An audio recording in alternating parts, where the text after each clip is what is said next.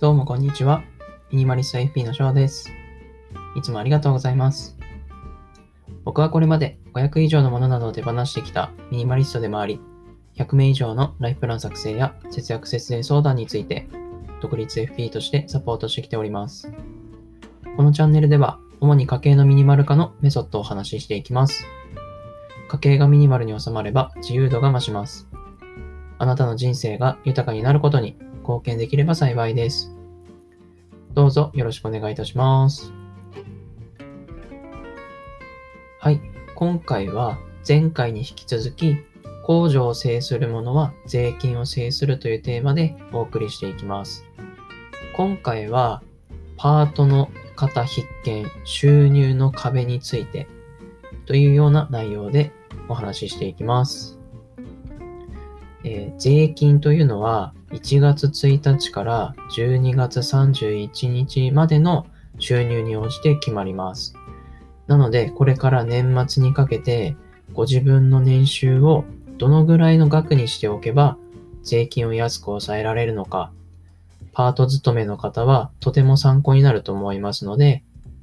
えー、ぜひ最後まで聞いてみてください。えー、ちなみにこれからお話しする内容はすべ、えー、て旦那さんの年収はごひゃくまんえんだとして、えー、考えてもらえればと思います。年収が、旦那さんの年収がもしせんまんえん以上ある場合は条件が変わってくるので個別にチェックしてください。はい。では、収入の壁いつつについてご説明していきます。まずいつつ、どんなのがあるかというと、えー、まず年収ひゃくまんえんの壁ですね。はい。と、あとふたつめが年収ひゃくさんまんえんの壁。みっつめがひゃくさんじゅうまんえんの壁。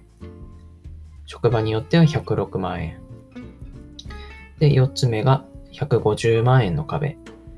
つつめが にひゃくいってんろくまんえんの壁ですね。えー、一つ一つご説明していきます。まず年収ひゃくまんえんの壁なんですけれども、これは何の壁かっていうと、ひゃくまんえんを越すと住民税がかかってくるんですね。年収がひゃくまんえん未満の場合は住民税かかりません。えー、そして所得税もかからないですね。ですが、そのひゃくまんえんを越した金額、その超えた分に対して、えー、税率の じゅっパーセント 住民税がかかるようになってきます。はい。で、二つ目ですね。年収ひゃくさんまんえんの壁。これは所得税の壁ですね。年収ひゃくさんまんえんを超えると、先ほどの住民税に加えて所得税もかかってきます。これは、えー、ひゃくさんまんえんからその超えた分、超えた分に対して、えー、課税所得がひゃくきゅうじゅうごまんえん以下の場合は ごパーセント 分ですね。ごパーセント 分の所得税がかかってきます。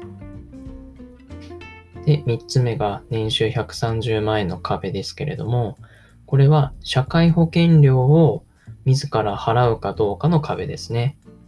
要は、旦那さんの扶養に入れるかどうかの壁になります。え、場合に、職場によってはひゃくろくまんえんとお伝えしましたけれども、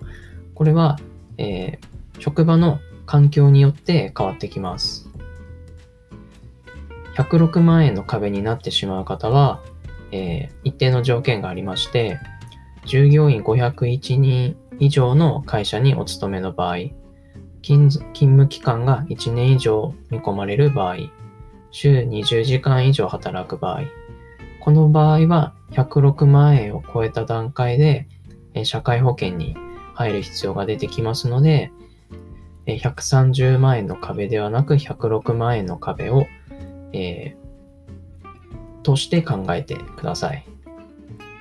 そうすると旦那さんの扶養には入れなくてご自分で社会保険料を払うことになります。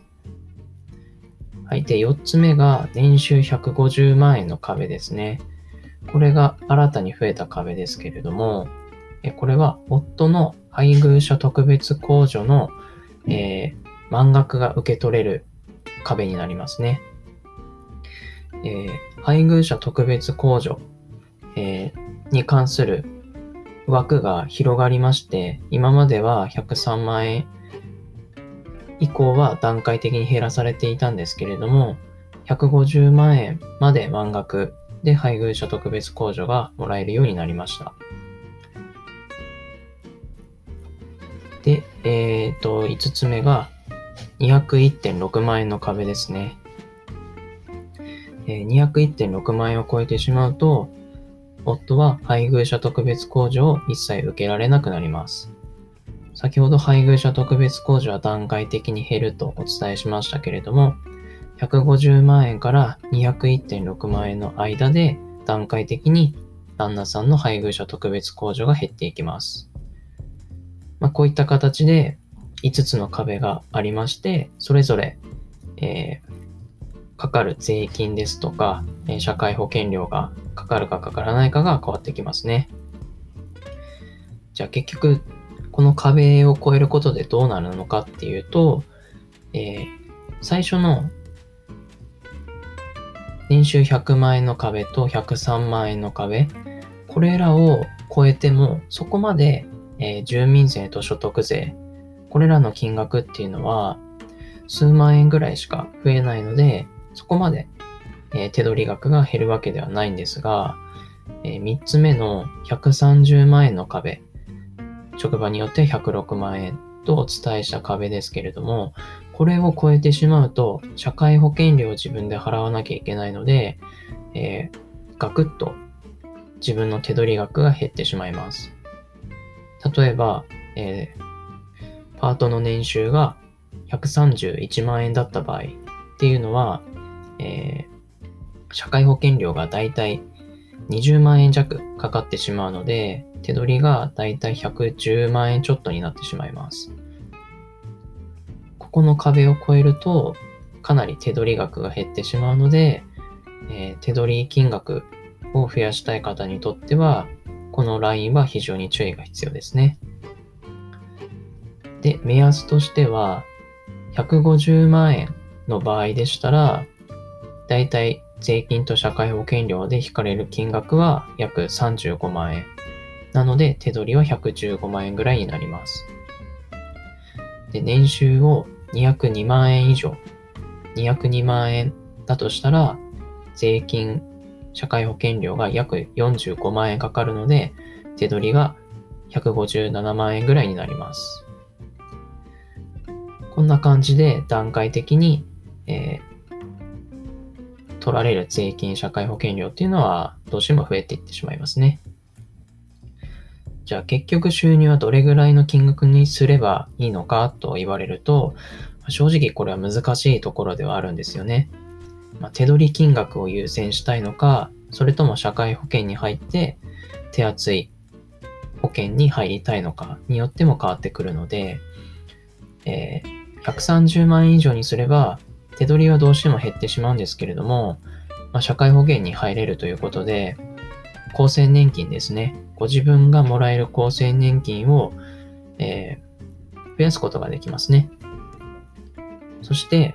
怪我をしてパートを何日間も休まないといけないときに傷病手当金ももらえるようになります。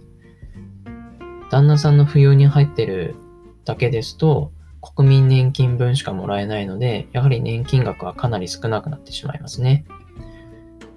まあ、このように、まあ、手取りが減るか年金が増えるか、まあ、一長一短があるわけですよね。まあ、これらの内容を踏まえて僕が出した結論としては、ひゃくさんじゅうまんえん以下でとどめておいて、かかる税金や社会保険の金額を減らし、旦那の扶養に入るというのが一つの選択肢。もしくはにひゃくにまんえん以上大きく稼いで、保証を手厚くしつつ手取り額を増やす。この二択になってくるんじゃないかなと思います。目先の手取り額も大事ですけれども、将来の年金額なども考慮して長い目を見て考えてもらえればと思います。今回はいつつの収入の壁についてお話ししてきました。参考になれば幸いです。今回は以上になります。ご視聴ありがとうございました。